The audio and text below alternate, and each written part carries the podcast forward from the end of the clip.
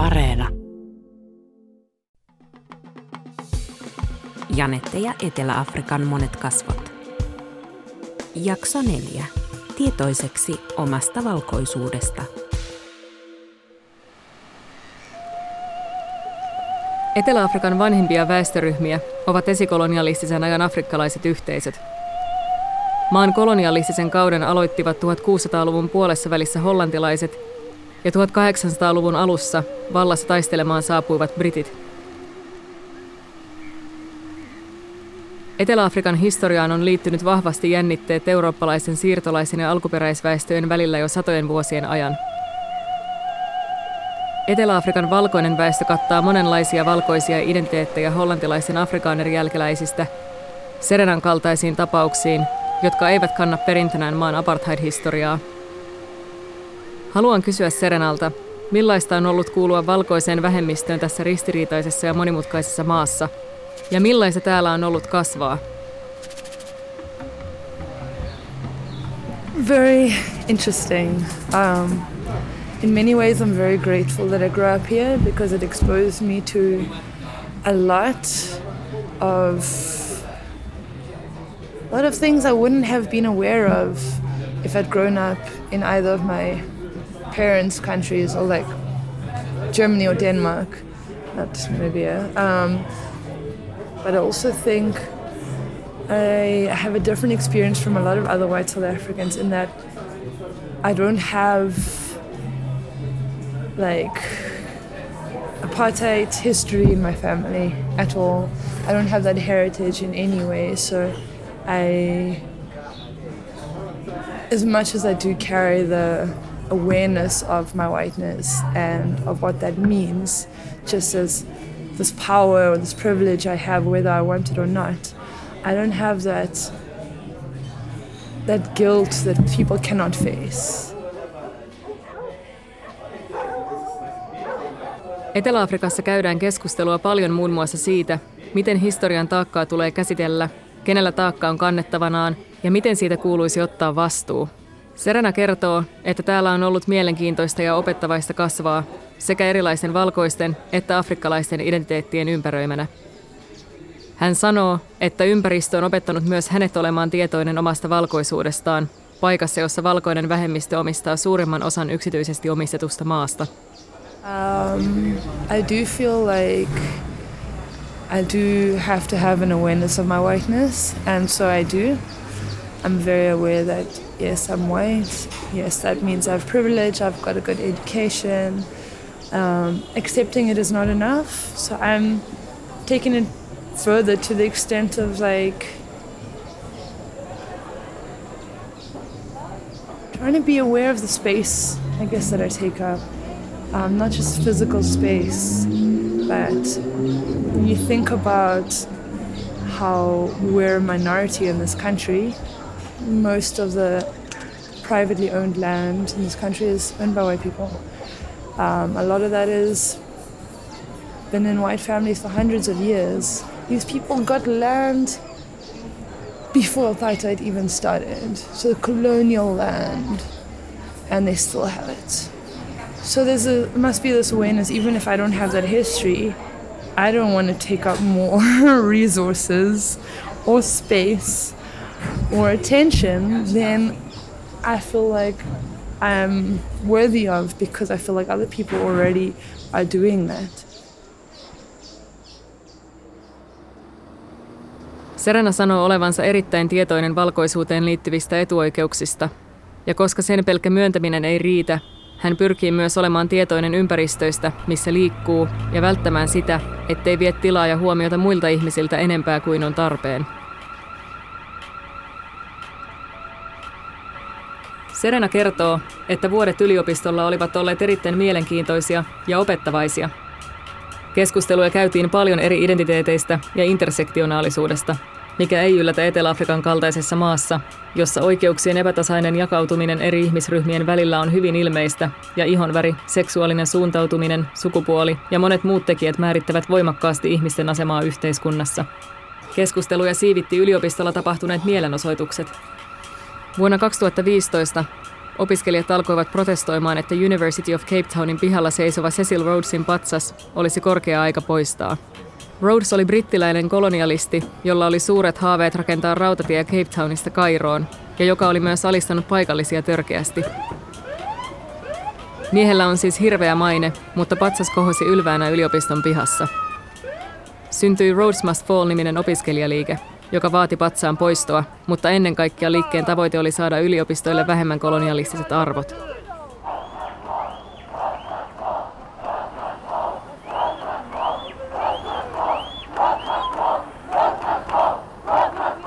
Rhodes Must Fallia seurasi toinen Fees Must Fall-niminen opiskelijaliike, joka kapinoi lukukausimaksujen nostamista vastaan. Serena oli mukana marssimassa korotuksia vastustavissa mielenosoituksissa, ja hän kertoo, että etenkin valkoisiin opiskelijoihin kohdistui paljon epäilyksiä marssien aikoihin. Epäilyksiä siitä, aikoivatko he käyttää etuoikeuksiaan oikein. Um, so there was a lot more suspicion towards white people, like, are you here to spy on us? why you, do you actually care? And if you actually care, what are you doing about it? Because it's not enough to just care, but are you taking these conversations further or do you go home to your privilege, you know, and just like sit comfy in your privilege? So it was very hard to even feel accepted. And I don't think I, I don't think that's what I was looking for. In the beginning, it felt really like quite hard for me thinking like I think I'm a good person but then no one trusts me because I'm white um, and then I got over that because I'm like, I also wouldn't trust me. White people in this country aren't trustworthy. White people in general are sadly responsible for a lot of the world's atrocities. So, unless you prove yourself to be something beyond that, like, why should you be trusted? Sadly, that's actually the case.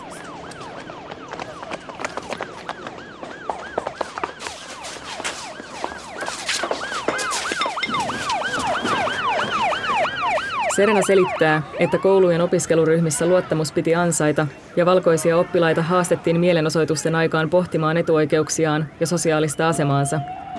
Hän summaa, että luottamus valkoisiin paikallisiin täällä on usein heikko ja siitä syystä luotettavuutta testataan. Huomaa, kuinka erilaisista ympäristöistä me Serenan kanssa tulemme. Mä en ole Serenan tavoin ennen tätä kohtaamista miettinyt kauheasti valkoisuuttani koska mulla ei ole koskaan huomauteltu siitä, enkä siten ole koskaan tullut kovin tietoiseksi ihonväristäni.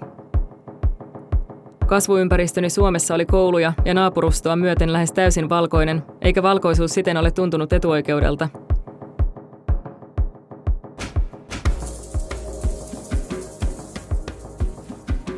Toki olen myöhemmin ollut paikoissa ja tilanteissa, missä olen pannut merkille kuuluvani valkoiseen vähemmistöön, mutta se on jäänyt vain irralliseksi havainnoksi, eikä se ole laittanut mua miettimään sen enempää, mitä ylipäätänsä tarkoittaa olla valkoinen. Vaikka ihon värillä ei pitäisi olla väliä, eikä kenenkään pitäisi joutua sitä pohtimaan, keskustelu valkoisuudesta tuntuu tärkeältä, ja tunnen olevani samaan aikaan sekä huvittunut että järkyttynyt, että mun piti matkustaa Etelä-Afrikkaan asti miettimään näitä asioita. Pelkkä keskustelu aiheesta ei yksin riitä muuttamaan maailmaa ja poistamaan rasismia, mutta ainakin se auttaa ymmärtämään sekä omaa että ei-valkoisten ihmisten asemaa yhteiskunnassa. Herää kysymys, miksei valkoisuudesta ja sen eri merkityksistä puhuta enempää. Serena huomauttaa, että etuoikeudet tekevät meistä sokeita etuoikeuksillemme, eikä ihmisiä voi siitä oikeastaan syyttää. Kysyn Serenalta vielä, miten hänen mielestään rasismi näkyy Etelä-Afrikassa tänään ja onko maa tullut jo pitkälle sitten vuoden 1994? Well, we have come a way. I don't know about a long way. I do not think that enough progress has been made at all, especially because of these ideas of rainbow nationalism, which, if you have this pretty idea, this sort of utopian idea, makes it easier to accept, to to not have to change more. And because that idea is not a reality, it's allowed this the sense of laziness to set in that, oh, we're all equal now, but we're not. In theory, yes, in practice, not. So, racism is extremely prevalent in this country, and the city especially. And I used to think Cape Town was the greatest place.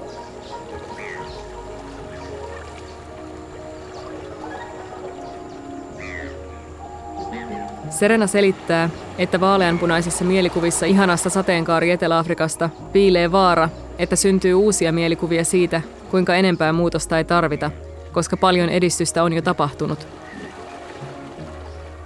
Työmaata on joka tapauksessa vielä paljon. Samoin rasismia. Se on vain muuttanut muotoaan.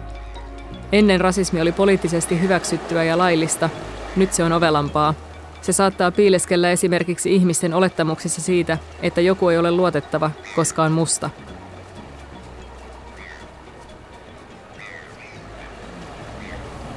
Yeah, I mean, that's a microaggression. These subtle things, like they're not trustworthy, most likely poor, they might steal, all this stuff.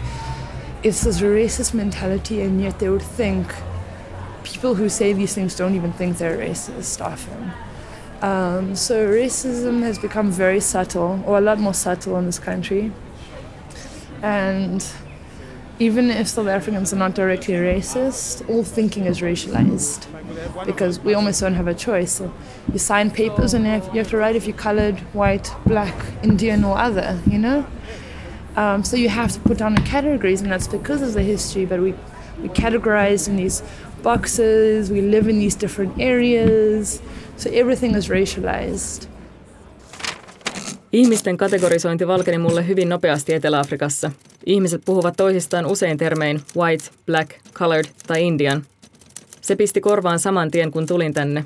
Historialla on tietysti tekemistä asian kanssa.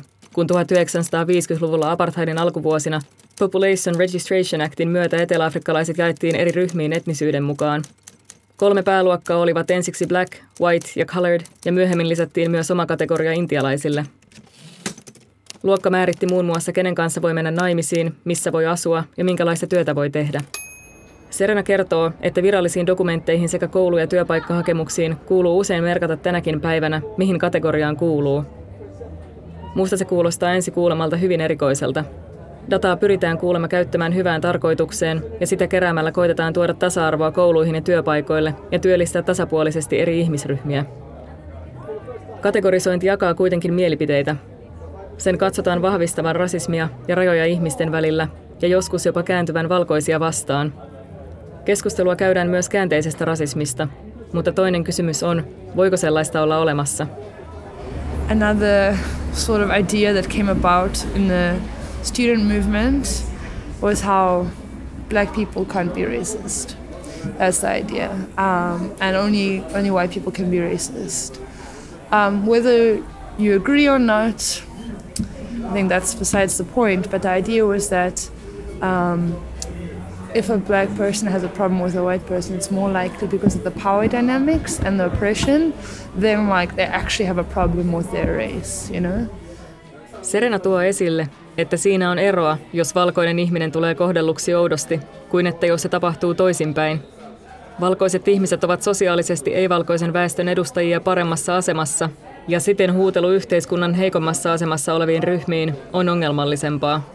Mun mielestä tämän valtasuhteen ymmärtäminen on tärkeä pointti valkoisena ihmisenä. So if, if a black person were to treat me strange or like be rude to me, I wouldn't think that they're being racist. Actually, I think like they probably don't like white people because white people have are fucked up. And thus, it's not so much as racism about racism as much as like they just have this embedded negative association with whiteness. Whereas if a white person is um, says derogatory or negative things towards a person of color, it's much more likely to be racist because it's on that position of power. Mm. So you have the power to talk down, whereas if someone is talking from the lower position up, it's not so much as racism as much as it's sort of like trying to fight back.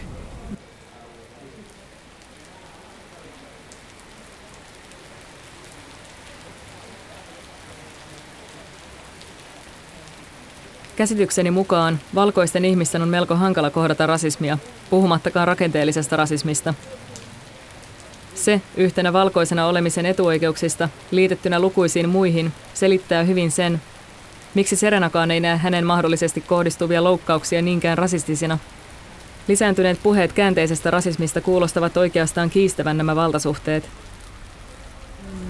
Um, and with that sort of idea in mind, I do think a lot of white South Africans are very racist.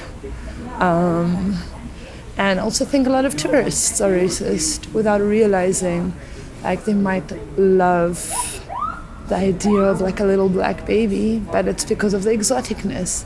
And when you exoticize a whole race, that is racist. Even if you think, oh, so cute, you know, so different. Creating this idea of difference is racism, but it's a subtle racism. Or this is a lot of like what you would call sex tourism. Not just here, but in many places, people who travel to have with the idea of like having sex with exotic different people. That's also racialized thinking. A lot of, sorry, I hope you don't mind me saying, but a lot of um, European women come here and like the idea of sleeping with a black. There's a lot of people here have a serious issue with that, especially black women. Serena on pannut merkille, että myös monet turistit käyttäytyvät rasistisesti, ja hän nostaa esimerkiksi seksiturismin, jonka taustalla on luonnollisesti hyvin paljon rasistisia ajatuksia.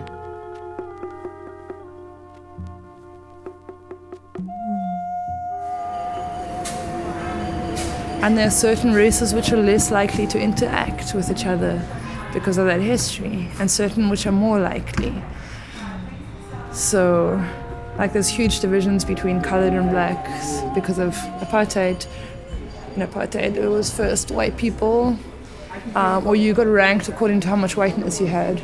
So whites, and then like coloreds and Indians, and black people were at the bottom.